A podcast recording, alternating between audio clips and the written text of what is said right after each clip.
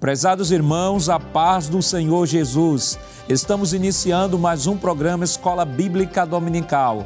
Sejam muito bem-vindos. Obrigado por sua audiência. Você que está em casa, no trabalho, em qualquer lugar no Brasil e no mundo, nos assistindo através do canal 14 em Recife, nas nossas repetidoras em todo o estado de Pernambuco via satélite ou no nosso canal no YouTube, Rede Brasil Oficial.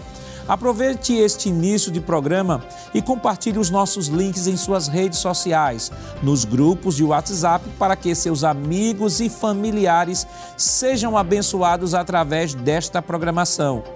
Hoje estudaremos a sétima lição com o tema A responsabilidade é individual. E hoje contamos com a presença do evangelista irmão Alessandro Barreto. Partiu, irmão Alessandro. Pai do Senhor, pastor Jackson. Evangelista, o irmão Jaziel Marques, partiu, irmão Jaziel. A paz do Senhor, pastor Nad Jackson. E do professor e auxiliar, irmão Jonas Santana, partiu, irmão Jonas. Paz do Senhor, pastor Nad Jackson. Nesta lição, veremos que temos a responsabilidade individual de nossas ações diante de Deus. Estudaremos que o pecado é um ato individual e injustificável para ele. E, por fim, veremos que a única saída para o ser humano é se arrepender de seus pecados e crer no Evangelho de Cristo. Evangelista Alessandro, o senhor poderia ler, por favor, o textuário da nossa lição desta semana? Pois não, pastor. Diz assim: A alma que pecar, essa morrerá. O filho não levará a maldade do pai nem o pai levará a maldade do filho.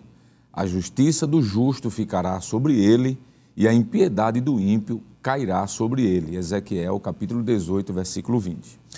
É, evangelista Jaziel, qual a verdade prática desta semana?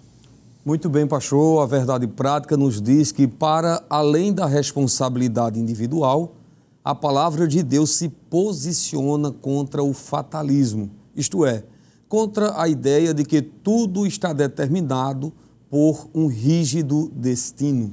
Irmão Jonas, quais os objetivos da lição desta semana? Pois não, pastor. Primeiro objetivo, explicar a máxima usada em Israel. Segundo objetivo, expor a respeito da abrangência da salvação. E terceiro e último objetivo, pontuar a reação de Israel.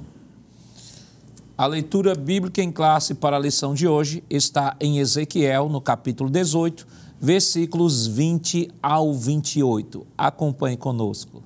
A alma que pecar, essa morrerá. O filho não levará a maldade do pai, nem o pai levará a maldade do filho. A justiça do justo ficará sobre ele, e a impiedade do ímpio cairá sobre ele. Mas se o ímpio se converter de todos os seus pecados que cometeu, e guardar todos os meus estatutos, e fizer juízo e justiça, certamente viverá, não morrerá. De todas as suas transgressões que cometeu, não haverá lembrança contra ele. Pela sua justiça que praticou, viverá. Desejaria eu, de qualquer maneira, a morte do ímpio? diz o Senhor Jeová: Não desejo, antes que se converta dos seus caminhos e viva?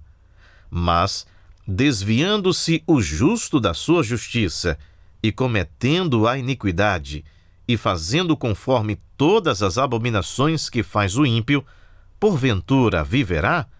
De todas as suas justiças que tiver feito, não se fará memória na sua transgressão com que transgrediu e no seu pecado com que pecou, neles morrerá.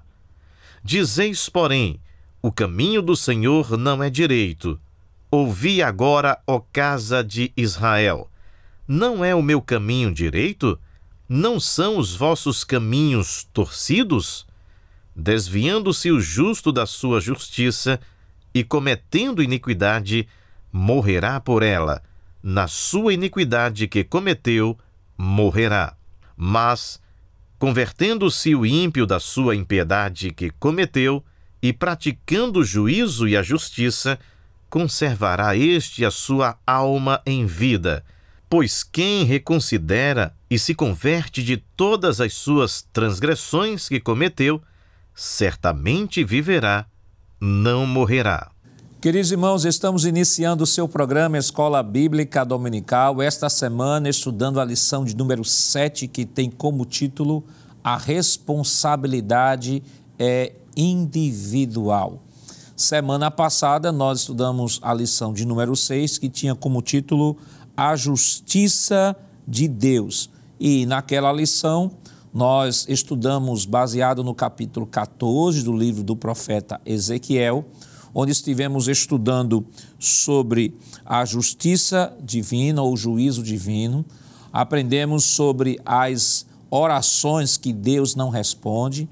Vimos ali no capítulo 14, Deus falando sobre os três principais personagens, né? Noé, Daniel e Jó, que mesmo se eles estivessem naquela cidade, Deus poupar, os pouparia por suas orações, mas não pouparia a cidade. Deus já estava determinado em estabelecer o juízo sobre a nação de Israel e Judá, e, consequentemente, Deus anuncia o seu juízo e mostra que não havia remédio.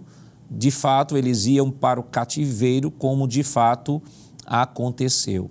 E esta semana nós saímos né, do capítulo 14, pulamos do capítulo 14 para o capítulo 18, que poderíamos até elencar o capítulo 18 como um grande divisor de águas dentro do livro do profeta Ezequiel no que diz respeito à responsabilidade, porque ah, Israel sempre teve a ideia de uma responsabilidade coletiva, Deus sempre tratou a nação como um todo e sempre os atos de Deus dentro da, do relacionamento de Deus com Israel sempre foram entendidos de maneira coletiva. E nós já citamos aqui em outros programas o pacto deuteronômico, Deus dizendo: Olha, se vocês me obedecerem, se vocês andarem nos meus caminhos, bendito será a tua casa, a tua entrada, a tua saída, e tal, capítulo 28 do livro de Deuteronômio.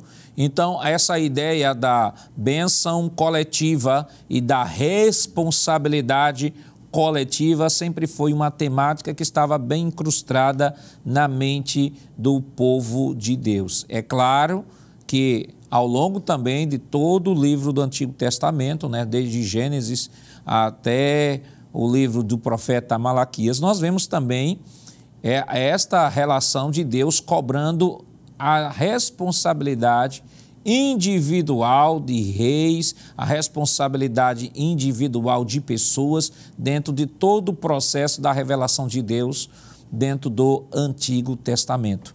E a lição desta semana, evangelista Alessandro, a responsabilidade é individual.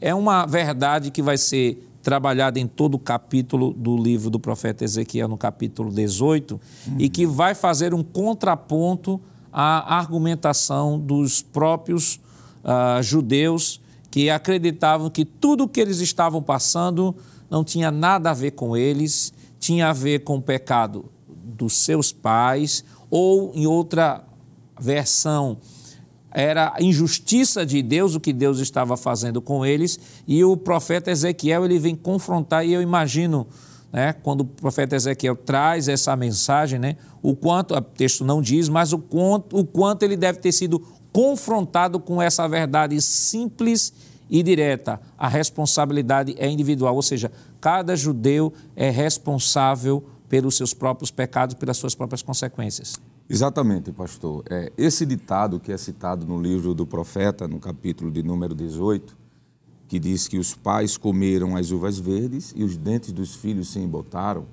na realidade, pastor Nadir Jackson, era uma interpretação equivocada que alguns faziam do terceiro mandamento, que está no Decálogo, em Êxodo capítulo 20, versículo 5, quando diz assim: Não adore estas coisas, nem preste culto a elas, porque eu, Senhor, seu Deus, sou Deus zeloso, que visito a iniquidade dos pais nos filhos até a terceira e quarta geração.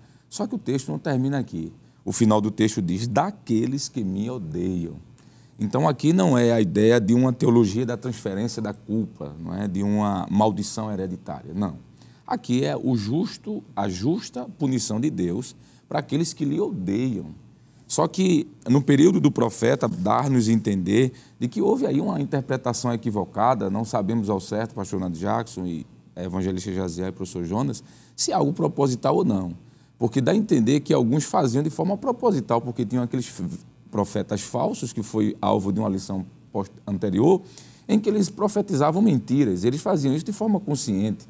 Eles não estavam ali ludibriados, não é? É, é de forma é, muito clara, quando a gente percebe que isso é uma interpretação equivocada, pastor, que a própria lei de Moisés desfazia essa interpretação. Deuteronômio capítulo 24, por exemplo, versículo 16, o texto diz assim: Os pais não serão mortos por causa dos filhos, nem os filhos serão mortos por causa dos pais. Cada um será morto pelo seu próprio pecado. Então veja que essa questão de os dentes dos filhos se embotarem porque os pais comeram, a ideia de uma maldição por conta do que os pais fizeram, não há cabimento, é incongruente em relação à lei. Há um outro texto de 2 Reis, segundo livro dos Reis, capítulo 14, e o versículo, pastor, de número 6, que diz assim: No entanto, não matou os filhos dos assassinos, mas fez segundo está escrito no livro da lei de Moisés, no qual o Senhor deu ordem, dizendo. Aí repete o texto: Os pais não serão mortos por causa dos seus filhos, nem seus filhos serão mortos por causa dos seus pais. Cada qual será morto pelo seu próprio pecado. Então, pastor, isso aqui do capítulo 18 de Ezequiel é uma interpretação equivocada, não é? Do texto que já citamos do, Decálogo. E eu achei muito pertinente o que foi colocado aqui no auxílio teológico da lição, onde fala sobre a responsabilidade pessoal, que diz assim: mesmo que os filhos possam sofrer por causa dos pecados dos seus pais em uma ordem natural e de causa e efeito, Deus não vai castigar um filho pelos pecados do pai e também não considerará justo o filho injusto por causa do pai que foi justo. É claro, pastor, que existem consequências. Tem coisas que os filhos sofrem dentro de, um, de uma questão natural, não é? por conta de atitudes que os pais tomaram no passado. Isso aí é fato, ninguém está questionando isso. Só que o contexto do capítulo 18 de Ezequiel é mais além. Não era uma questão apenas natural, era uma questão também de é, cunho espiritual, de fatalismo mesmo. Querer eximir-se da culpa e dizer: olha, eu estou sofrendo entre aspas porque Deus é injusto. Deus não poderia fazer isso comigo. E quando a gente olha para isso, a gente percebe que foi uma interpretação equivocada, e eu diria até mais, pastor, fruto de um ensinamento equivocado de profetas falsos, que foi, como eu já falei, fruto da lição anterior. Então, irmão Jaziel, o capítulo 18 do livro do profeta Ezequiel, e aqui chamamos a atenção do professor, né, que é importante, embora aqui a nossa lição esteja baseada no capítulo 18, versículos 20 ao 28, mas é importante que o professor leia todo o capítulo, né? Porque toda a argumentação em cima do, desse versículo, né, que é o, desta máxima, né, que é o Isso. versículo 2 do, do capítulo 18, toda a argumentação do capítulo 18 vai ser desenvolvida em cima dessa máxima falaciosa, como já foi é, bem apresentada aqui pelo evangelista Alessandro. Então, é importante que o professor possa ler o capítulo, leia uma vez, leia duas vezes, leia três vezes Importante, quanto mais você ler o capítulo, mais claro ele vai ficando uhum. na sua mente. É importante que você, antes de abordar este, esta lição, tenha segurança, né? e para ter segurança eu preciso ler, orar. Não pode deixar, o professor não pode deixar de orar antes de preparar a sua aula, antes de sentar para ler o texto e, e, e, fazer o planejamento de aula, é importante que ele vá no altar do Senhor, ore ao Senhor, peça para Deus abrir a mente, porque certamente o Espírito Santo é o maior interessado em que você compreenda a sua palavra e possa compartilhar esta palavra para outras pessoas. Então, evangelista Jaziel, é importante que o professor ele possa ter conhecimento de todo o capítulo 18, que como o evangelista aqui já, já bem colocou, né, ele é crucial para a compreensão dessa máxima falaciosa ou interpretação equivocada dos judeus com relação ao seu destino. Com certeza, pastor, até porque esta doutrina ou esta heresia, né, ela perdura até os dias de hoje na mente de algumas pessoas. Eu estava, inclusive, lembrando pastor Ezequiel Soares, ele aponta que nos anos de 1960 essa doutrina ela teve uma ênfase maior e ainda hoje tem pessoas que acreditam que estejam pagando pelos erros dos pais. Enquanto o evangelista Alessandro estava lendo o capítulo 20 do Êxodo, versículo 5, eu estava observando o verso 6 também, professor, uhum. e eu gostaria de acrescentar aqui a leitura, Êxodo capítulo 20, verso 6, que diz: E faço misericórdia em milhares aos que me amam e guardam os meus, os meus mandamentos. Isso. Observe que o capítulo 20, verso 5, mostra claramente, como já foi explicado pelo professor, né, que a maldição seria para aqueles que aborrecem o nome do Senhor. Ou seja, os filhos pagariam se continuassem nos mesmos erros de seus pais. E ao ponto que Deus promete abençoar, aqui no capítulo 20, verso 6, abençoar aqueles que amam e guardam os seus mandamentos. Então, esta visão era totalmente equivocada. Né? Nós podemos ver, inclusive, nos dias de Jesus, que parece que lá em João capítulo 9, verso 2, quando perguntaram é, sobre o cego, né? Quem pegou eles ou seus pais? Eles tinham ainda essa ideia, essa mentalidade. E à luz da Bíblia nós vamos observar, né, como já foi citado pelo evangelista Alessandro, né, de que é, esta palavra né, de maldição seria se eles continuassem no erro. Lá em Lamentações capítulo 3, né, eu quero acrescentar essa referência, 3 e 39, está escrito de que se queixa o homem vivente se queixe do seu próprio pecado. pecado. Não é do pecado do pai, da mãe. Eu estava estudando essa lição, pastor, ontem à noite, e me lembrando de dois exemplos. Por exemplo, Josias. Nós olhamos na Bíblia, segundo o livro dos Reis, capítulo 22, Josias foi um homem íntegro, temente a Deus, um rei de Judá que se destacou pela sua vida piedosa. Mas quem foi o pai e o avô é, do rei Josias? Dois homens ímpios. Né? Nós vamos observar que Amon que foi o seu pai, foi, era um homem ímpio, e Manassés, mais ainda, que era o seu avô. Mas Josias não foi um homem ímpio, ou seja, não veio nenhuma maldição sobre a vida de Josias, porque o pai e o avô eram ímpio. Outro exemplo, a Bíblia diz lá no, no texto de Juízes, capítulo 11, verso 1, que Jefité era filho de uma prostituta. Mas a Bíblia apresenta ele como um, um homem, como um homem, digo, valente e valoroso, um homem de valor. Um homem que Deus usou a despeito da história que ele tinha. Então é preciso entender essas verdades né, para, que o, para que o aluno ele esteja consciente né, de que essa questão é, que Israel entendia, né, que estava pagando pelo erro dos pais, ainda hoje tem pessoas que imaginam que pode estar pagando por uma questão de maldição hereditária, né, como é chamada, né, ou seja, alguém que no histórico da família, por exemplo, viveu, viveu na embriaguez, numa vida errada, e os filhos agora estão vivendo da mesma forma porque lá atrás alguém viveu assim. Nós sabemos muito bem que a partir do momento que o homem recebe a Jesus como Senhor e Salvador da sua vida, a Bíblia diz que as coisas velhas ficaram para trás. Tudo se fez novo. Não existe maldição para quem está debaixo da graça. Isso é um assunto que nós vamos voltar ainda, evangelista Alessandro, irmão Jaziel, né? porque essa lição ela traz essa discussão contemporânea, né? que é a questão da aplicação, porque são duas coisas que é importante que o professor esteja atento. Primeiro, a discussão do assunto dentro do texto para o público de Ezequiel. O que é que Ezequiel está falando para o seu público? Qual o contexto de Ezequiel? O que é que Ezequiel está falando para o seu público? Primeiro. E segundo, a aplicação desse princípio de Ezequiel, fazendo uma atualização contemporânea. E aí nós vamos para o primeiro tópico da nossa lição. Nós já comentamos sobre uma máxima equivocada, né? O evangelista Alessandro fez uma brilhante exposição aqui. Jeremias e Ezequiel trataram do assunto, irmão, irmão Jonas.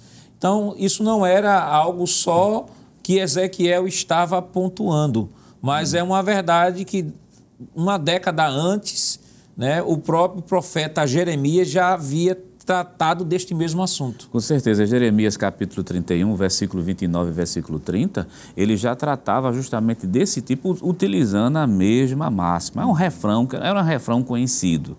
Tanto aqueles que se encontravam em Jerusalém, como aqueles que estavam no cativeiro, vão utilizar o mesmo refrão, dizendo assim: nossos dentes só estão embotados porque nossos pais comeram é, é, assim, azeitonas ou uvas verdes. Quer dizer, em outras palavras, o que já foi dito aqui.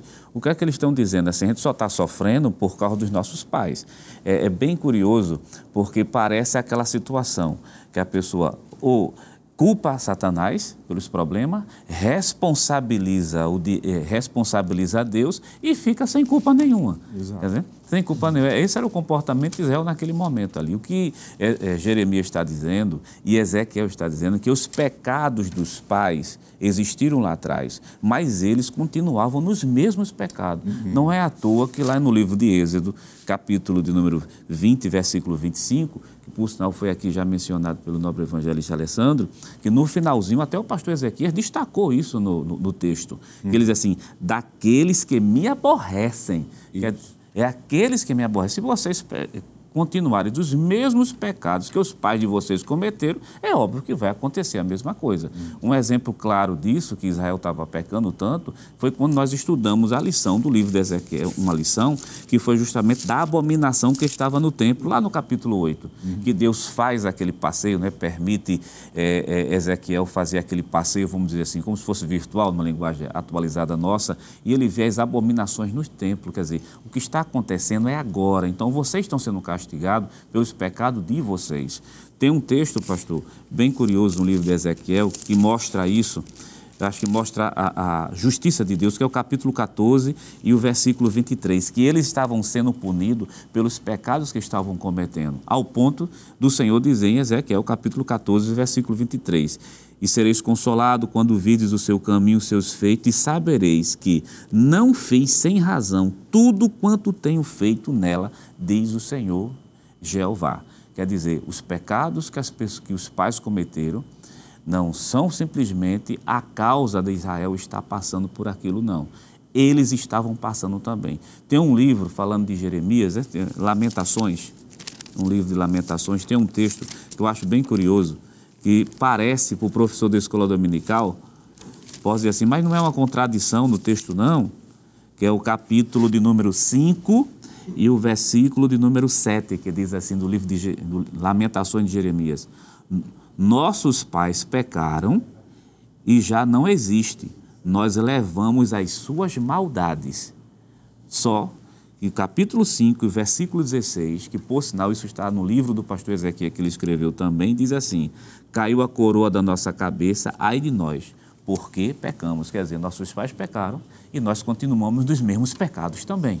Então nós somos dignos do castigo.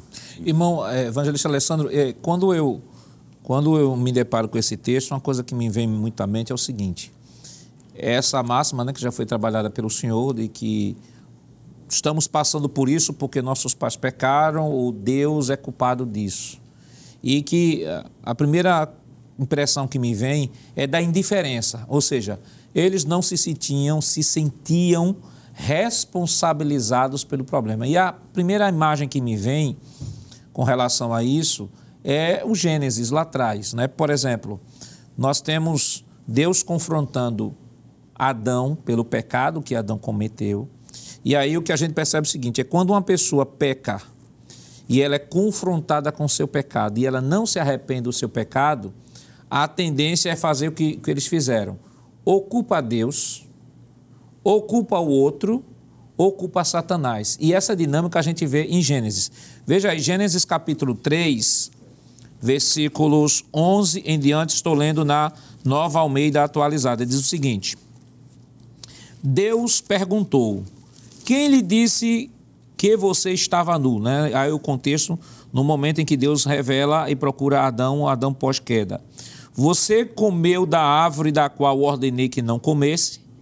Então o homem disse: A mulher que me deste para estar comigo, ela me deu da árvore e eu comi.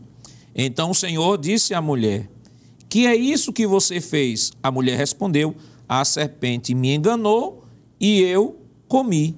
Então o Senhor disse à serpente: Por causa do que você fez, você é maldito entre todos os animais domésticos, entre todos os animais selvagens.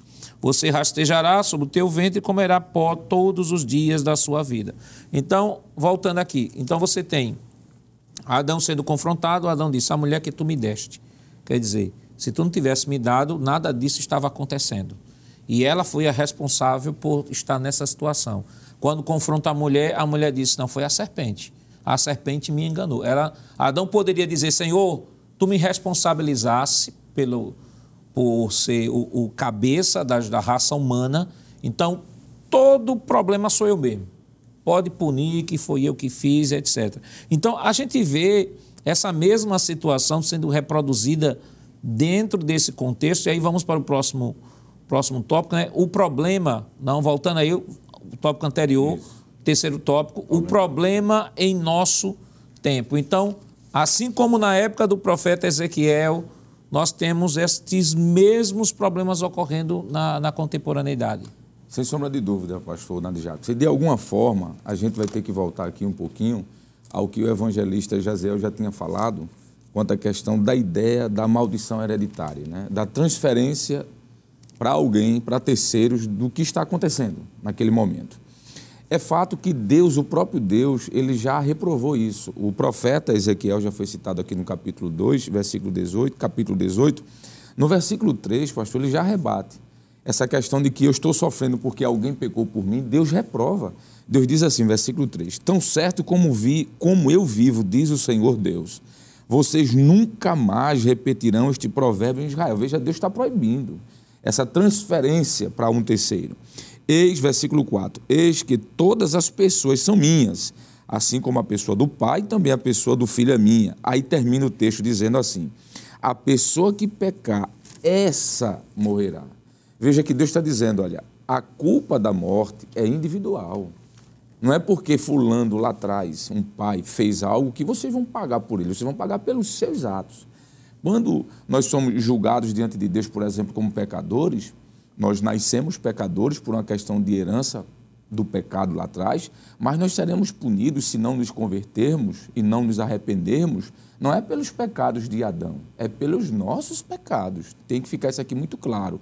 Tanto é que, dentro de uma teologia ortodoxa, pastor, a ideia de uma criança que morre em sua idade tenra, que não tem ainda consciência do que é certo e errado, ela não pode ser punida por aquilo que Adão fez. Perfeito. Porque ela tem o pecado hereditário o pecado herdado de Adão, mas não tem o pecado cometido por ela. Que, aliás, esse é um assunto que é tratado até na nossa declaração de fé. Exatamente, pastor. Há um outro texto que foi citado pelo professor Jonas, ele apenas citou, uhum. mas eu queria ler, se eu permitir, é Jeremias 31, o 29, principalmente o versículo 30. O versículo 29 diz assim: Naqueles dias já não dirão, veja, Deus está dizendo, vocês não vão se justificar com isso. Os pais comeram uvas verdes e os dentes dos filhos aqui embotaram. Aí o versículo 30, veja o que Deus diz. Pelo contrário, aqui é Deus reprovando. Cada um morrerá por causa da sua própria iniquidade. Quem comer uvas verdes é que ficará com os dentes embotados. Então, essa ideia falaciosa, pastor, de uma maldição hereditária, dizer você está sofrendo porque seu pai lá atrás foi envolvido com algum tipo de até religiosidade, ou práticas ocultistas, ou qualquer outro tipo de coisa. Isso não passa no crivo, principalmente na vida de um crente, como o evangelista Jaziel disse. Há um texto que é muito lindo, é, onde o apóstolo Paulo, escrevendo aos Romanos, quebra, pastor, essa ideia de uma transferência de maldição hereditária. Dizer, você está sofrendo porque alguém lá atrás fez algo no seu lugar. Capítulo 8 de Romanos, versículo 1 Diz assim: Agora, pois, já não existe nenhuma condenação para os que estão em Cristo Jesus. Então, trazendo esse problema para os nossos dias, que é o tema do, do, do, tópico, do subtópico aqui, podemos dizer que se alguém está em Cristo, como foi citado aqui, nova criatura é, segundo as Coríntios, capítulo 5, versículo 17, e diz, e eis que tudo se fez novo não é? Eu já ouvi, por exemplo, pastor, alguém dizer assim: eu estou sofrendo porque meus pais colocaram em mim, eu escutei em um determinado uhum. lugar, não vou, é claro, relatar aqui o nome específico, colocaram em mim um nome que esse nome traz maldição. E quando eu olhei o contexto da família, eu percebi o seguinte: olha, isso não, não, não tem fundamentação bíblica. Você não está sofrendo porque um pai ou uma mãe, de forma até simples, por não conhecer o contexto bíblico, colocou o nome de um filho que na Bíblia é um nome que o contexto mostra que não é bom. Eu disse àquela pessoa o seguinte, uma, num particular, eu disse, olha, nós devemos entender de que existe um propósito na Bíblia. Quando lá na Bíblia alguém nascia, o nome era colocado por conta daquilo que estava no contexto. Foi o caso do seu pai, da sua mãe? Não. Então eles não têm culpa nisso. O texto que Paulo cita em Romanos, é que eu quero terminar, pastor, porque já que estamos falando dos nossos dias, existe uma uhum. doutrina aí de uma transferência né, de, de, sofrimento, uma Isso. teologia da transferência. Né? Romanos capítulo 5, e o versículo de número 8, veja que coisa maravilhosa. Eu estou lendo na mesma versão que o senhor leu, pastor, NAA. Mas Deus prova o seu amor para conosco pelo fato de Cristo ter morrido por nós quando ainda éramos pecadores. Logo, muito mais agora, sendo justificados pelo seu sangue, seremos por ele salvos da ira. Porque se nós, quando inimigos, fomos reconciliados com Deus mediante a morte de seu filho, muito mais, estando já reconciliados, seremos salvos pela sua vida. Então, essa ideia, se de repente alguém está nos assistindo, pastor, e tem essa concepção de que está sofrendo porque aconteceu alguma coisa lá atrás, tire isso da sua cabeça. Se você é uma pessoa em Cristo Jesus, o que passou foi desfeito, você é uma nova criatura e você vai pagar, ou eu vou pagar, nós pagaremos por aquilo que fizermos, mas não por aquilo que alguém lá no passado executou. E, e, e essa doutrina, é, irmão Evangelista Jaziel, ela causou muita perturbação. Eu lembro que, é na minha época de adolescente, é, as pessoas entraram em pânico, né? Por, por exemplo, uhum. o evangelho Alessandro citou aqui a questão do nome, né? Pessoas que tinham nome de deuses gregos Isso, ou nomes até bíblicos, mas que tinham sentidos assim mais de, de, desprezo, de esquecido. Aí diz assim, não, você foi receber o nome porque pega essa cultura bíblica, uhum. essa cultura bíblica e diz não, isso aqui é um é um princípio é um princípio espiritual. E há pessoas até que procuraram até trocar de nome. Isso. Né? Porque disse, não, a troca do nome eu tenho que colocar um nome que reflita a alegria, glória, etc. E, e em decorrência dessas situações, algumas pessoas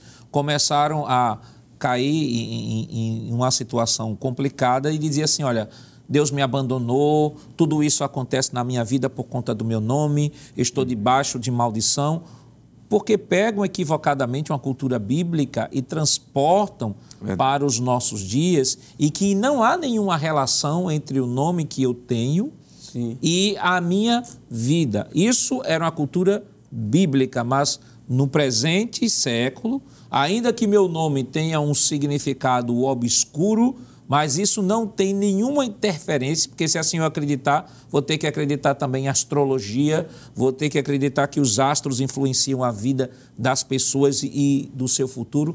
Então, tudo isso faz parte de toda uma crendice de uma crendice de um povo que estava debaixo é, de uma idolatria, né, como era o povo de Israel. Com certeza, pastor. E, inclusive, também, olhando pelo outro lado, né, tem pessoas hoje que têm um nome por exemplo, bíblico que glorifica e exalta a Deus e não tem uma vida piedosa. Há também um exemplo dos é, quatro jovens né, que foram levados para, levados para a Babilônia, que tinham seus nomes originais, que foram alterados lá na Babilônia, mas não alterou o caráter deles. Ou seja, Daniel continuou sendo temente a Deus, né? Ananias, Misael, né? Azarias. E o senhor, o senhor falando sobre isso, é, sem querer lhe interromper, eu lembro que tem a pessoa que dizia assim: olha, é muito errado quando você está pregando e cita o nome de Sadraque, Mesaque, Abidenego, porque esses são nomes babilônicos. Sim, que exaltam é? divindade. São nomes tá? babilônicos. Então, eles devem ser chamados pelos seus nomes judaicos, né? Isso. Daniel, Ananias, Misael e Azarias. Quando, assim, não há nenhuma relação, não há nenhuma dificuldade, porque é. eles estavam, mudaram-se os nomes, mas não se mudou o mais importante, que é a identidade. A identidade, a essência, o caráter. E para Deus, Daniel continuava sendo Deus, né? Aqueles jovens permaneceram tementes ao Senhor. Então, você que está nos assistindo precisa entender isto também. É, a evangelista Jaziel falou, pastor, lembrei de outro personagem, é, José. José. José foi chamado de Zafenato Paneá. Isso. Mas nem por isso deixou de receber a bênção de Deus no Egito. É, é verdade. Verdade, pastor. Exatamente. Então é, é bom né, que alguém que está nos assistindo, só reforçando a sua fala, que entenda isto. Isso. Né? Não existe nenhuma maldição para quem está Exatamente. em Cristo Jesus. E todo esse ensinamento é um ensinamento fruto de uma ignorância bíblica aos princípios da palavra. Então, meu irmão, minha irmã, se de repente você que está nos acompanhando e até hoje talvez você tenha acreditado nessa falácia, pode ficar tranquilo, descansar o seu coração que já foi lido aqui, né? nenhuma, Romanos 8, nenhuma condenação há para aqueles que estão em Cristo Jesus. 2 Coríntios 5 e 17, se alguém está em Cristo, nova criatura é, as coisas velhas se passaram e eis que tudo se fez novo. E Isaías 53, né, levou sobre si todas as nossas dores, todas as nossas culpas, levou sobre si o castigo que nos traz a paz, estava sobre ele por suas pisaduras, nós fomos nós fomos sarados. Mas o que podemos comentar mais sobre o capítulo 18? Sobre o princípio da salvação. Podemos, à luz deste capítulo, falar de um fatalismo, ou seja, uma vez salvo, salvo para sempre, e quem é salvo não cai, e se caiu é porque não era salvo? Mas isso nós estaremos comentando depois do nosso rápido intervalo. Voltamos já. Queridos irmãos, estamos de volta em seu programa Escola Bíblica Dominical, esta semana estudando a sétima lição que tem como título A Responsabilidade é Individual. E no bloco anterior nós comentamos o primeiro tópico da nossa lição e concluímos, né, fechando sobre a, o tópico 3, falando sobre o problema de nosso tempo, e ali foi citado a maldição hereditária. E aqui compartilhamos né, a ideia uh, desta, deste pensamento falacioso né, que teve força né, aqui na, no seio da igreja brasileira até certo tempo e que ainda hoje sobrevive na mente de algumas pessoas como se fossem produtos né, de, uma, de um fatalismo, ou seja, onde Deus determinou, ou onde os nomes destas pessoas determinarão o seu futuro. E nós comentamos aqui que, à luz disso, algumas pessoas às vezes até provocaram a mudança de nome e tentaram buscar este amparo na Bíblia, né, dizendo que Deus mudou o nome de Abrão para Abraão, de Sarai para Sara. E à luz do Novo Testamento vão dizer que Deus fez isso também com Paulo, né? Paulo que era chamado, segundo eles, era chamado de Saulo e Deus mudou o nome porque Deus quando muda o nome muda a identidade. É interessante, né, esta aplicação muito bonita, mas não condiz com a realidade, até porque o manual doutrinário da igreja é o Novo Testamento. É claro que nós estamos estudando o livro do profeta Ezequiel e, como já comentamos aqui no início do programa, existe a mensagem do profeta Ezequiel para o seu público lá, nação de Israel e de Judá, o que eles estavam cometendo, o contexto onde estava sendo realizado todas as profecias, e existe a aplicação para os nossos dias. E ao fazer a aplicação, nós precisamos considerar os princípios exauridos nas Escrituras que estão dispostos no Novo Testamento, que é o manual bíblico da igreja, que é o manual doutrinário da igreja. E por falar em mudança de nome, né, e para corrigir este equívoco de que Saulo não teve o nome mudado para Saulo, Vamos responder com a própria Bíblia, né? Atos capítulo 13, versículo 9. Estou lendo na NAA que diz o seguinte: Mas Saulo, também chamado Paulo, cheio do Espírito Santo, olhando firmemente para Elimas, disse. Então, à luz desse texto, Saulo não teve o nome mudado para Saulo, ele era para Paulo, tanto era conhecido como Saulo, como era conhecido como Paulo. Mas vamos para o próximo tópico sobre a salvação para todos os seres humanos. E aí, evangelista Alessandro, onde, onde está o afunilamento, né? É, é a, pode-se dizer assim, a verdade mais, mais densa deste capítulo, porque está falando da salvação, não está falando, nós, no bloco passado, nós trabalhamos a ideia a ideia ah, do, do pecado, eles estavam pagando pelos, seus, pelos pecados dos seus pais, mas aqui nós estamos afunilando para uma verdade maior, que é a verdade sobre salvação. Hum. E o texto deixa claro de que a salvação é para todos os seres humanos, mesmo Israel, tendo, tendo sido povo de Deus, escolhido no Antigo Testamento, para ser luz para as nações, ser uma nação sacerdotal, mas Ezequiel deixa claro de que o princípio salvífico é para todos os povos. Sim, pastor, sem sombra de dúvida. Nós vamos é, analisar isso à luz da Bíblia e ver que isso está claro, desde Gênesis a Apocalipse. É, quando nós olhamos, por exemplo, para textos como a primeira carta que Paulo escreveu a Timóteo, no capítulo 2 e o versículo de número 4, que aqui já é a aplicação do que está em Ezequiel, né? 2 e 4, versículo 3, diz assim: Isto é bom e aceitável diante de Deus, nosso Salvador. Versículo 4. Que seja, que deseja que todos sejam salvos e cheguem ao pleno conhecimento da verdade. Então, observe que aqui existe a clara, evidente intenção do escritor em mostrar que o desejo de Deus é que todos os homens sejam salvos. Essa ideia de um fatalismo soteriológico, de que Deus determina e que Deus deseja que uns sejam condenados, isso não passa no escrutínio bíblico, pastor. Inclusive, voltando para Ezequiel, se o senhor me permitir, o capítulo 18 é interessante, porque do versículo 5, pastor, ao versículo 9, o texto vai dizer assim: se um homem justo, que faz o que é justo, que obedece a Deus, ele será justificado por isso. O versículo 9 diz assim: Esse tal é justo e certamente viverá, diz o Senhor Deus. Aí o versículo 10 diz: Se ele gerar um filho, e do versículo 10 até o versículo 13. O filho fizer tudo o contrário, o pai fez. Aí diz: Este filho será responsável pela sua própria morte. O versículo 3 diz assim: Ele fez todas essas abominações e será morto. E será responsável pela sua própria morte. Veja, o pai dele foi íntegro, ele não foi. Aí o versículo 14, pastor, até o versículo 18, fala do neto.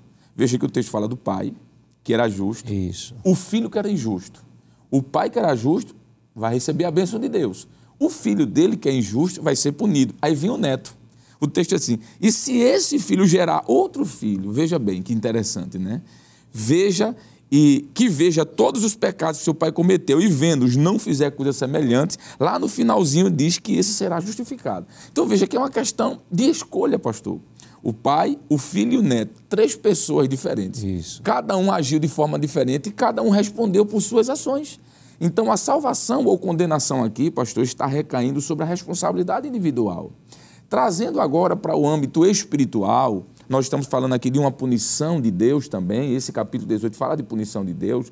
Não podemos dizer que é diferente. Eu receberei a justa retribuição pelas minhas atitudes. Já foi dita aqui a questão do pai, a questão do filho, a gente não vai retornar sobre isso, mas quanto à salvação, a mesma coisa se aplica. Existe uma sinergia, existe um trabalhar de Deus. Deus diz: olha, o meu desejo é que todos se salvem.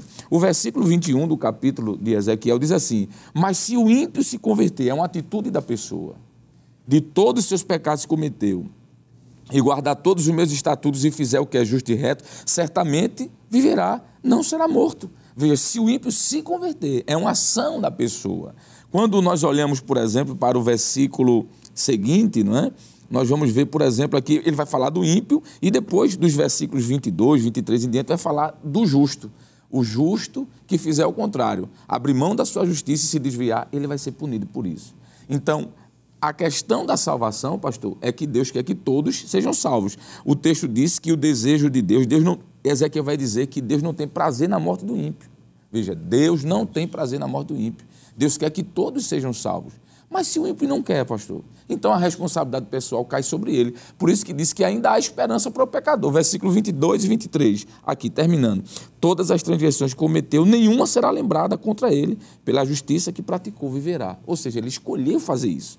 Vocês pensam que eu tenho prazer na morte do ímpio? Diz o Senhor Deus: Não desejo eu muito mais que ele se converta dos seus caminhos e viva.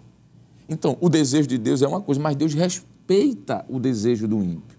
E aqui é onde entra a questão da esperança. Deus deixa você escolher aquilo que você quer fazer. E para terminar, pastor, 2 Pedro, capítulo de número 2, quer dizer, capítulo 3, versículo 9. Olha que coisa interessante diz o texto. O Senhor não retarda a sua promessa, ainda que alguns a julguem demorada. Pelo contrário, ele é paciente com vocês. Olha o que, é que diz o texto. Não querendo que ninguém pereça, mas que todos, todos cheguem ao pleno arrependimento. Então o desejo de Deus é que o ímpio não morra, ele se arrependa, mas Deus respeita, pastor. Deus não vai levar ninguém para o céu de forma coercitiva, pegar na, na camisa e dizer, você vai entrar no céu. Não, você entra se quiser. O capítulo 18 de Ezequiel explana isso muito bem. E essa verdade que o senhor leu, quando o senhor leu 2 Pedro 3,9 e 1 Timóteo 2,4, ela, não. esse mesmo princípio ele está em Ezequiel 18 e 32, diz assim, eu não tenho prazer na morte de ninguém, diz o Senhor, Portanto, convertam-se e vivam. Que é o mesmo princípio, só que dito de uma outra forma, né? Então, essa verdade, ela está tanto no, no Antigo, irmão, irmão é, Jaziel, evangelista Jaziel, tanto no Antigo quanto no Novo Testamento. E uma coisa aqui, antes de, do senhor comentar, que eu queria pontuar é o seguinte: no versículo 10 do capítulo 18, diz assim: Se ele gerar um filho ladrão, assassino, que fizer a seu irmão qualquer uma dessas coisas. Aí alguém pode pegar esse texto e dizer assim: está vendo que há um determinismo, há um fatalismo, se ele gerar um filho ladrão. Hum. Mas o que o texto de fato está querendo dizer é que, e pelo próprio contexto da responsabilidade individual, é quer dizer, se ele gerar um filho que, por suas próprias escolhas, venha decidir viver no caminho mal e nessa maldade ele for um ladrão, um assassino. Não quer dizer aqui que aqui há um determinismo, porque estamos falando sobre agora o segundo ponto, refutando um pensamento é, fatalista. Então, não quer dizer que aqui ele nasceu assassino. Uhum. Não quer dizer que ele, por determinismo, decreto divino na eternidade, Deus o fez assassino, né? porque o fatalismo Isso. ele cai nessa grande, nesse grande problema. Mas que o texto não fala, mas abrindo um parêntese aqui, ou seja, pelo próprio contexto, que a responsabilidade é pessoal, por suas próprias escolhas, ele, ele resolveu tomar o caminho diferente do seu pai e, em decorrência disso, terá também um tratamento diferente que foi tratado do seu pai.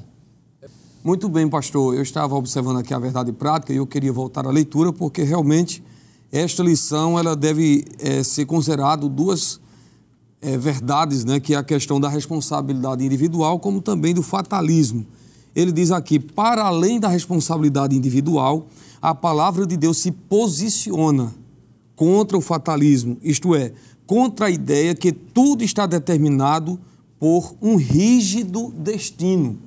E esta doutrina herética, esta heresia, né, tem levado muita gente a realmente acreditar da maneira né, que já foi exposto aqui, né, de que aquilo que está determinado vai acontecer. Presente, passado e futuro já está, tá, já está tudo determinado por Deus, não há chance mais para conversão né, alguém chega a dizer né, que aquele que já está determinado para a salvação será salvo e aquele que não está será condenado. Mas a gente não encontra nenhum apoio na Bíblia. O que nós encontramos na Bíblia é Atos capítulo 3, versículo 19, é onde mostra que o homem tem oportunidade sim de mudar de vida e de se converter, assim como é dito em Ezequiel 18. Veja o que diz na sua Bíblia, é Atos 3 e 19. Arrependei-vos, pois, e convertei-vos, para que sejam apagados os vossos pecados e venham assim os tempos de refrigério pela presença do Senhor. Olha aí a mensagem que Pedro prega no dia de Pentecostes. Primeiro, ele diz ao povo: se arrependam, né? se arrependam, se convertam, mudem é, a opinião de vocês, as atitudes de vocês, se convertam para que sejam apagados os pecados. Então, no momento que o homem se converte, que ele se arrepende, a Bíblia mostra nesse texto né, que os seus pecados são apagados. E outra coisa, no momento que ele recebe essa salvação né, de forma gratuita, lá em Tito, capítulo 2, verso 11, ele vai ser reeducado a viver de uma forma diferente. Tito, capítulo 2, verso 11, porque a graça de Deus se é manifestado, trazendo salvação a todos os homens. Veja que a salvação é abrangente a todos os homens, não há acepção né, em relação à salvação. E o verso 12: ensinando-nos que, renunciando à impiedade e às consciências mudanas, mudanas, vivamos neste presente século sóbria, justa e piamente. Observe, pastor, nesse texto, né, que a graça ela é manifesta, né, que foi manifesta através de Cristo, ela é oferecida para todos os homens, mas essa mesma graça é, tem uma versão, acho que a Bíblia atualizada diz que ela nos educa, aqui diz ensinando-nos. Né? Então veja que esta graça que salva, que traz perdão, é a mesma graça que vai educar o homem agora a quê? A abandonar a impiedade, a deixar de lado, a, a, a que diz a renunciar à impiedade e às consciências mudanas e viver agora um novo estilo de vida.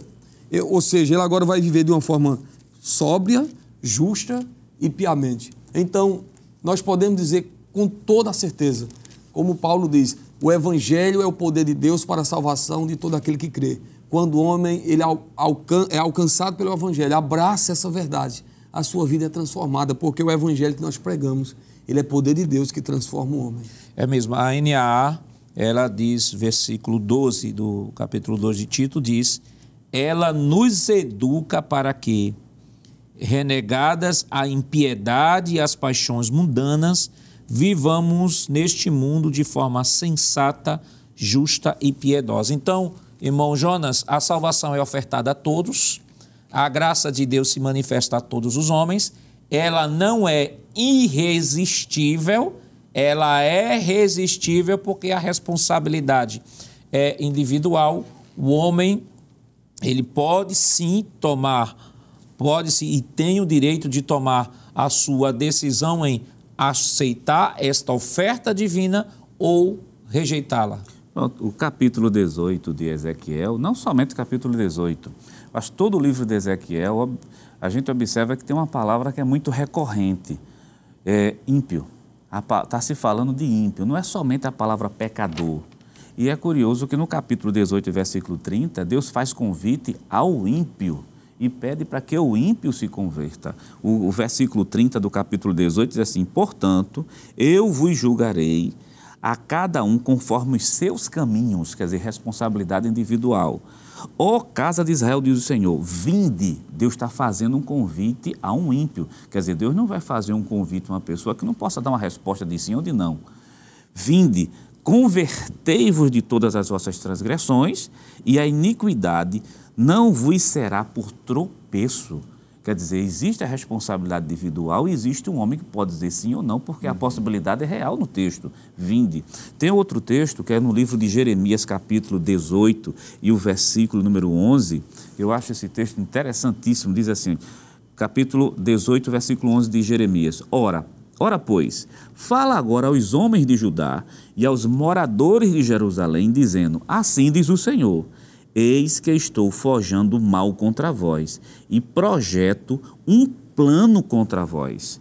Convertei-vos, pois, agora a cada um do seu mau caminho e melhorai os vossos caminhos e as vossas maldades. Quer dizer, se fosse fácil a lista, Deus está dizendo: estou planejando mal, contra vocês. Mas antes disso ser executado, melhore vossos caminhos, se arrependa, e isso falando ao ímpio, né? É bom deixar isso claro, porque muitas vezes, não, mas é um pecador comum. O termo aqui é ímpio, uma pessoa que é idólatra, uma pessoa que está afastada de Deus, uma pessoa que está envolvida com todo tipo de feitiçaria possível. Aí quando chega agora, tu está dizendo a ele assim: vinde, eu perdoo vocês. Então, a salvação ele é ofertada a todos. Outra coisa também que é, é, sobre essa questão das duas situações. Um salvo pode se perder. De, olha, o capítulo 18, versículo número 24, já foi lido, diz assim: desviando-se o justo, quer dizer, existe a possibilidade. A gente falou no Antigo Testamento, mas tem um texto no Novo Testamento sobre questão de resposta, que eu acho que é um texto emblemático, que, que tira qualquer tipo de dúvidas, a não ser que faça aquele Deixa eu ver se eu consigo pronunciar. Contorcionismo teológico, né? É. aquele, aquele marabalismo todinho, né? Isso. né? Para tentar. Capítulo 2 do segundo livro de Pedro, capítulo 2, versículo 1. Estou lendo na revista corrigida. Diz assim: acredito que na Almeida, na nova Almeida atualizada, fique até mais claro capítulo 2 da segunda epístola de Pedro, versículo 1. E também houve entre o povo falsos profetas, como entre vós haverá também falsos doutores, que se introduzirão encoberta, que introduzirão encobertamente heresias de perdi uhum. perdição. preste atenção nessa última sentença. E negarão o Senhor, negarão o Senhor que os resgatou. Que ele está falando de pessoas salvos. Isso. Os resgatou, trazendo sobre si mesmo repentina perdição. Quer dizer, a gente está falando de um salvo que está negando o Senhor que resgatou ele. Então era um salvo que abandonou justamente a fé. Então nós temos duas situações. A primeira situação de um pecador que Deus chega para ele e oferta a salvação, ele diz não. E a segunda situação é quando o justo simplesmente diz literalmente, de maneira consciente, o não para Deus, ao ponto de negar seu próprio Senhor. E eu, olhando, Evangelista Alessandro, esse texto de, de Ezequiel 18, eu até anotei aqui, né? Mostra, por exemplo, o justo praticando a justiça, do versículo 5 ao 9. Uhum. Mostra o filho ímpio de um pai justo. versículo 10 ao 13, e o filho justo de um pai ímpio, capítulo, versículo 14 ao versículo 18. Então nós temos nós temos aqui um justo que vive por sua justiça, o justo que se desvia, aí o texto diz, ele vai morrer, o ímpio que vai morrer em seus próprios pecados, mas o ímpio que vai se converter e vai viver. Então, não há um determinismo é, fatalista, teológico, ou decretos que principalmente as pessoas, para serem bem evasivas com relação a isso, dizem assim, isso está dentro da soberania de Deus, Deus é soberano, Deus determina quem vai para o céu e quem vai para o inferno, quem vai se salvar e quem não vai se salvar. À luz até do Antigo Testamento, a gente não encontra base nenhuma uhum. para dizer que há esse determinismo teológico, e o pior ainda do problema desse determinismo teológico é a falsa sensação de que as pessoas, de que estas pessoas são melhores que outras, que é o pior problema, né? Isso. Na verdade, a teologia bíblica, ela nos mostra a nossa indignidade. E, nos, e nós olhamos para a cruz e vemos a graça de Deus transbordando e derramando sobre as nossas vidas.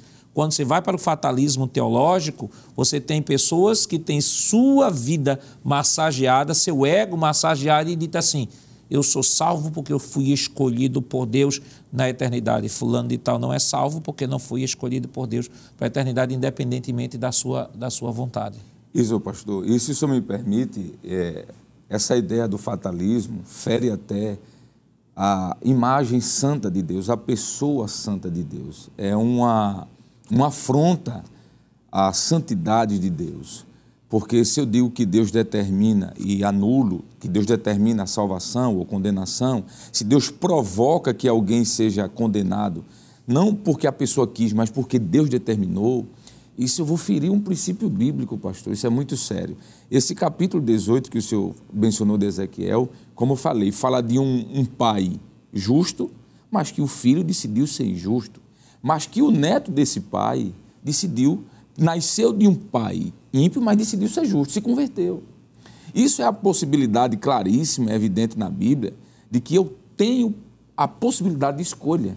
Enquanto você estava falando aí, eu me lembrei de Deuteronômio 30, versículo 2, que diz assim: E voltem para o Senhor, isso é escolha. Hum. E voltem para o Senhor, seu Deus, vocês e seus filhos, de todo o seu coração, de toda a sua alma, e derem ouvidos à sua voz, segundo tudo que hoje te ordeno Aí diz: então o Senhor Deus mudará a sorte de vocês.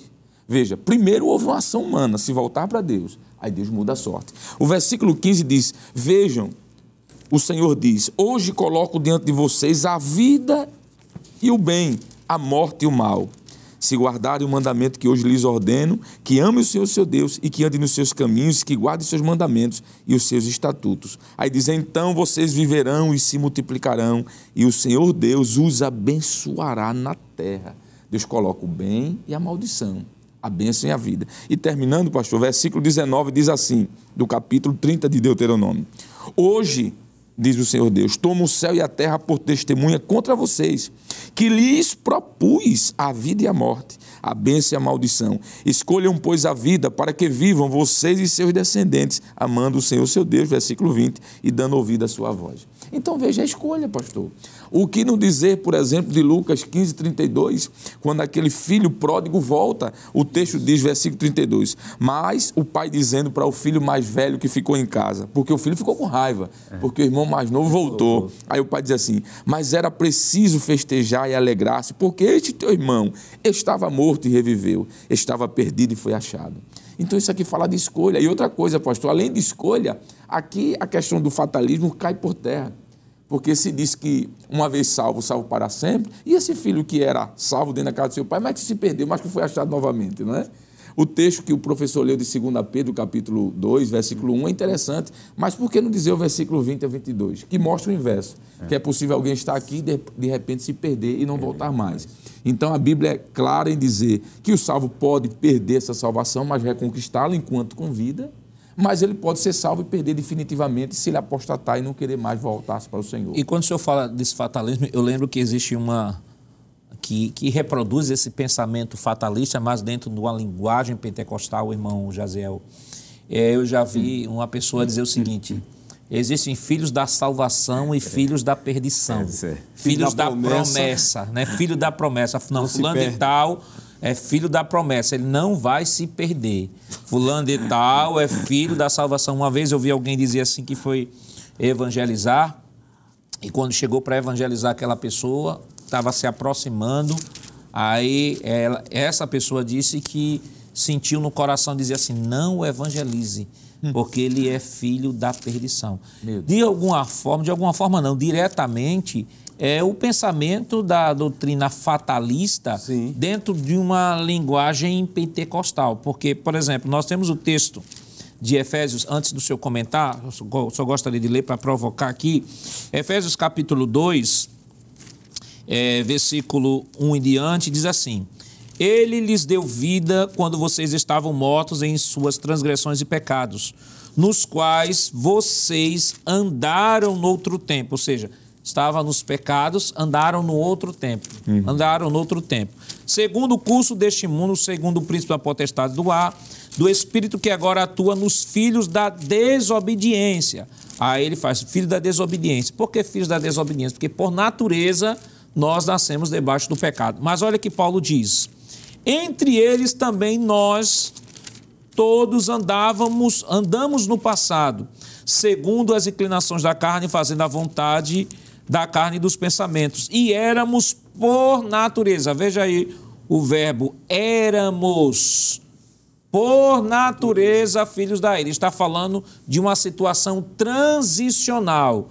Eu era, mas agora eu não sou mais. Então, essa ideia de fatalismo, filho da salvação, filho da perdição, filho da promessa, em nenhum momento, biblicamente falando, tem a ver com determinismo fatalista de Deus na eternidade, dizendo que fulano de tal vai ser salvo, fulano de tal não vai ser salvo, mas isso são situações condicionais. Nós nascemos filhos da desobediência, nós nascemos debaixo da ira de Deus, mas a graça de Deus nos é ofertada e ao aceitarmos esta graça que nos é ofertada, saímos da condição de filhos da desobediência para filhos de Deus ou filhos da obediência ou filhos da promessa. Uma vez que nesta condição, se rejeitarmos e voltarmos à nossa vida anterior, voltamos, evangelista, à mesma condição de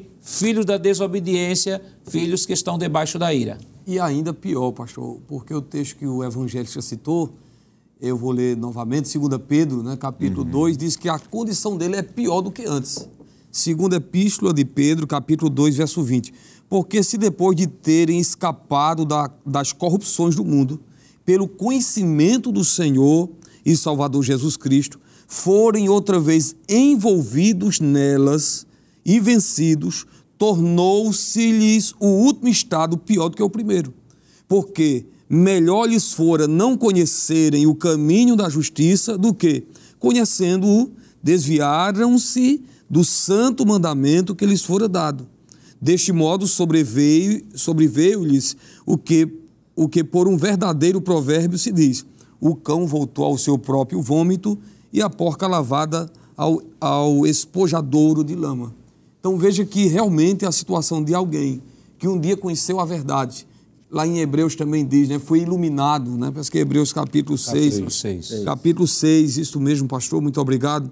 Ah, aqui no versículo 4, eu vou ler rapidamente, porque é impossível que os que uma vez já foram, primeiro, iluminados, segundo, provaram um dom celestial, terceiro, se fizeram participando do Espírito Santo, é, continuando aqui o versículo 5, quarto, provaram a boa palavra de Deus, quinto, e as virtudes do século vindouro e recaíram, sejam outra vez renovados para arrependimento, pois assim quanto a eles, de novo crucificaram o Filho de Deus e o expõem ao vitupério. Então veja que quando se trata de alguém que, de uma forma consciente, como já foi dito, e deliberada, nega tudo aquilo que um dia ele creu e aceitou pela fé em Cristo Jesus, esta pessoa claramente significa dizer que um dia ela sim teve a salvação, porque o texto diz, ele foi iluminado, provou o dom celestial, foi participando do Espírito Santo, provou a boa palavra de Deus, mas mesmo assim essa pessoa caiu, se desviou.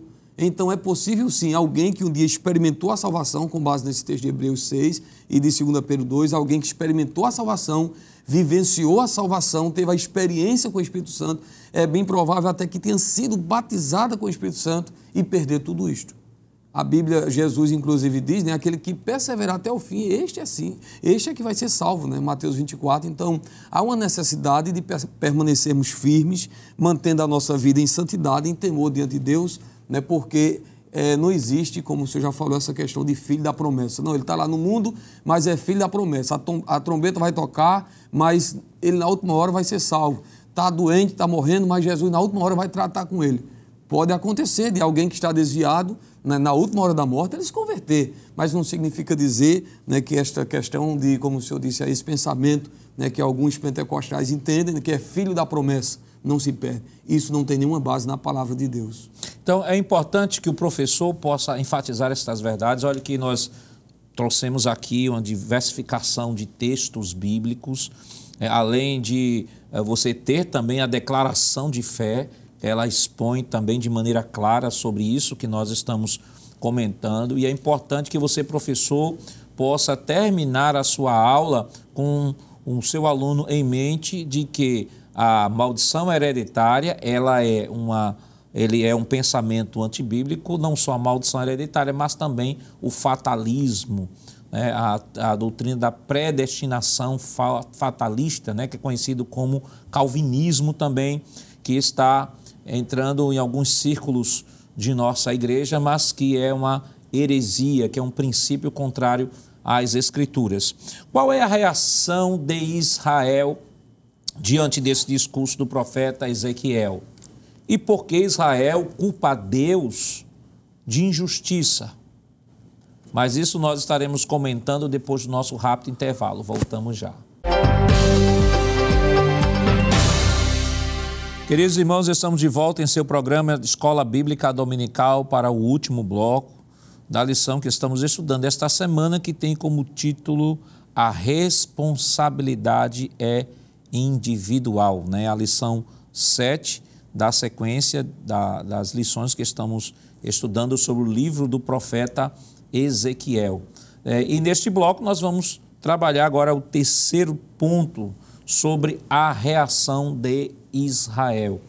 Irmão Jonas, sobre a reação de Israel, aí, versículo 25 fala sobre uma pergunta retórica. Mas antes de falar sobre a pergunta retórica, chamar a atenção do professor, né, todo o capítulo 18 do, do livro de Ezequiel, e eu gostaria de pontuar três questões aqui nesse livro. É, por exemplo, versículo 2, nós já falamos ah, que era a afirmação, né? A afirmação de que eles comeram as uvas verdes e os dentes de seus filhos se embotaram, versículo 2. Nós temos também uma outra pergunta, né? Por que o filho não paga pela iniquidade do pai? Nós temos o versículo 2, a afirmação que eles fazem, e o profeta vai argumentando em cima dessa afirmação. Versículo 19: Vocês perguntam por que o filho não paga pela iniquidade do pai? E o profeta vai argumentando, né, desconstruindo esse pensamento, ou afirmando né, biblicamente a ideia da responsabilidade individual. E, e a terceira, né, que é, no entanto, vocês dizem, o caminho do Senhor não é reto. Ou seja, primeiro eles dizem que estavam colhendo o que seus pais tinham feito de errado. Depois, eles não conseguem entender, depois que o profeta Ezequiel começa a mostrar o que nós falamos aqui, um homem justo, fazendo justiça. Depois, esse homem justo tem um filho que segue o caminho da injustiça e que paga por ele, e que este homem injusto gera outro filho que anda no caminho da justiça. Então, eles acabam não compreendendo essa verdade. E vem essa segunda pergunta. Só que diante da argumentação de Ezequiel, aí vem uma terceira. E não é uma pergunta, é uma afirmação. Ele vai dizer assim: o caminho do Senhor não é reto. Então, agora já começam a atribuir a Deus a culpa de tudo que estava acontecendo. Com certeza. Por sinal, o tópico, quando diz assim uma pergunta retórica, né? Até para o professor que está em casa, que é um recurso estilístico que realmente é utilizado, que não se espera, na verdade, uma resposta. Aquilo é uma afirmação que está sendo dada naquele momento. E a afirmação que eles fazem é justamente essa. Está lá no versículo 25. É, Dizeis, né? Vocês dizem, porém, o caminho do Senhor não é direito. Ouve agora, ó casa de Israel, não é o meu caminho direito e não são os vossos caminhos torcidos, então Deus devolve também em forma de pergunta retórica. Da a mesma pergunta retórica que eles fazem, Deus devolve, devolve com duas, dizendo assim: meu caminho, eh, o meu caminho é direito e os vossos caminhos são torcidos. Ainda no versículo 29, o Senhor diz assim, também em forma retórica: Contudo, dizei, ó casa, a, dizei à casa de Israel: o caminho do Senhor não é direito. Não são os meus caminhos direito, ó casa de Israel, e não são os vossos caminhos torcidos. Deus está deixando bem claro: os meus caminhos são retos, mas o caminho que é torcido é o caminho de vocês. Porque o que é que Israel está fazendo? Está dizendo que os caminhos de Deus, ou a forma de Deus exercer justiça, para o professor que está em casa entender, o que Israel está querendo dizer é que a forma de Deus exercer a justiça é que está errado. Aí Deus diz: estão errado, quem então é vocês aqui? Então, essa pergunta que está sendo feita aqui, que na verdade é uma acusação. Agora, observe a maneira como Israel lida com as coisas de Deus esse público aqui do livro de Ezequiel, com indiferença e com acusação e não aceitando o juízo divino, achando que a responsabilidade é de Deus. Aí a gente uhum. volta àquela, àquela mesma situação do bloco do bloco 2, né?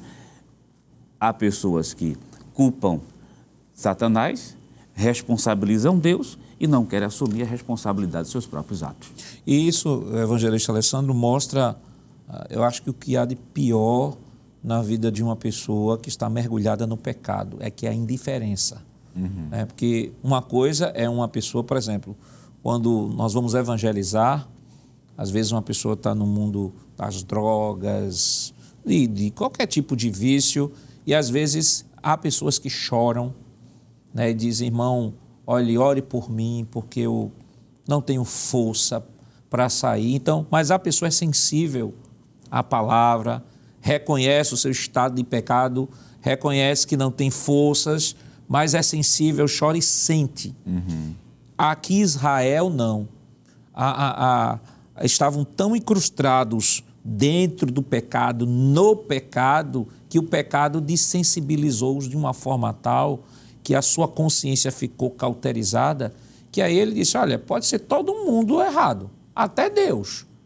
Teu caminho é que é torto o meu não. Então, isso mostra a indiferença, e essa indiferença já é fruto de um coração, de um coração duro, de um coração que não está disposto a se arrepender. É verdade, pastor Nadir Jackson. E quando a gente olha para esse cenário, a gente percebe o grau de desvio do povo de Israel nessa época do profeta, não é? Ao ponto de culpar ou de acusar Deus. O Salmos de número 7, versículo 11, diz que Deus é um juiz justo. É a essência de Deus, a natureza de Deus é a justiça. E o povo culpar a Deus de estar sendo um juiz injusto, é aquilo dizer, nossos caminhos são retos, é o Senhor que não está sabendo julgar. É algo muito, muito grave. A Bíblia diz de que Deus não faz acepção de pessoas. Para Deus não tem partidarismo. Para Deus não tem nenhum lado A nem B. Deus julga todos com equidade. É incongruência teológica dizer de que Deus está agindo de forma incoerente. Não é possível isso acontecer. E Deus dá uma resposta ao povo.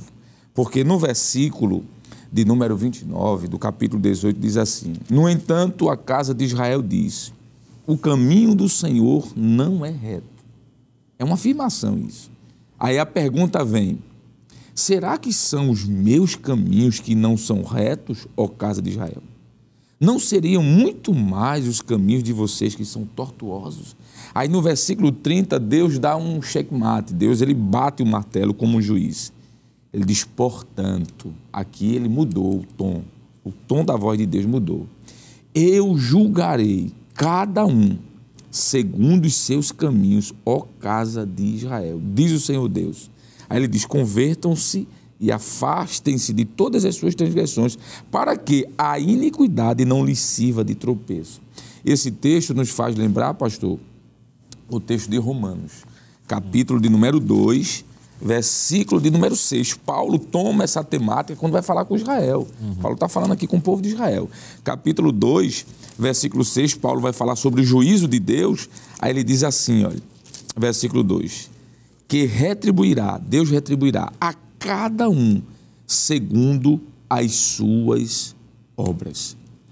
Né? A vida eterna aos que, perseverando em fazer o bem, procuram glória honra e incorruptibilidade. Mas a ira e indignação para os egoístas que desobedecem à verdade e obedecem à injustiça. Paulo toma a temática do profeta Ezequiel e diz: Olha, Deus não tem caminho torto, Deus é justo. E Ele é tão justo que Ele vai julgar cada um segundo aquilo que vocês fizerem. Então, pastor, essa retórica sobre a justiça de Deus, que é o 2 é, o ponto 3 da lição, o subtópico 2, sobre a justiça de Deus, Ezequiel deixa claro, não é? De que Deus não tem parcialidade. O povo é que obstinadamente estava tentando se desviar das suas responsabilidades pessoais, culpando a Deus de ser um juiz injusto. Existem juízes injustos no mundo, em todo um planeta, mas Deus não. Salmos 7 e 11 diz que ele é um juiz justo. Irmão é, evangelista é, Jaziel, então, nós estamos já caminhando né, para a conclusão do programa e é importante que o professor ele possa, claro, fazer a abordagem do profeta Ezequiel, na época do profeta Ezequiel, descrevendo tudo isso né, que está na lição, mas trazendo também uma aplicação evangelística, né? porque uhum. esta lição ela é evangelística, fala de pecado, ela fala de, de pessoas obstinadas, de pessoas indiferentes, de pessoas que acham que estão vivendo, que estão vivendo por culpa de Deus, culpando a Deus, e Deus conclamando, na verdade, aqui as boas novas. E com as boas novas de Deus? Se arrependam, se arrependam, se convertam, reconheçam seu estado de pecado, porque o que eu quero, como foi lido aqui pelo evangelista Alessandro, Deuteronômio 30, né? Isso. Eu quero que vocês vivam Escolhe, escolham, pois, a vida para que vivais. Eu não vou escolher por vocês, eu coloco diante de vocês o caminho da vida e o caminho da morte. Escolham, pois, a vida, ou seja, a escolha é humana. Então, essa lição é excelente para trabalhar esse recorte evangelístico em sala de aula. Com certeza, pastor, que inclusive um dos objetivos da escola bíblica dominical é evangelização, né? Evangelizar. E o texto de Isaías, capítulo 55, pastor, versos 6 e 7 nos mostra qual é o desejo de Deus. Né? O, o evangelista Alessandro já citou é, lá em Deuteronômio capítulo 30, mas eu quero ler Isaías 55, versos 6 e 7, que diz assim: Buscai ao Senhor enquanto se pode achar, invocai-o enquanto está perto. Agora veja o verso 7. Deixe o ímpio o seu caminho, e o homem maligno os seus pensamentos, e se converta ao Senhor, que se compadecerá dele torne para o nosso Deus, porque ele é grandioso em perdoar. Então veja que desde o Antigo Testamento Deus convida o ímpio a se arrepender. Deixe o seu caminho, deixe o homem maligno os seus maus pensamentos, se convertam ao Senhor, que ele vai se compadecer. E esta foi a mesma mensagem pregada por Pedro e pelos apóstolos também.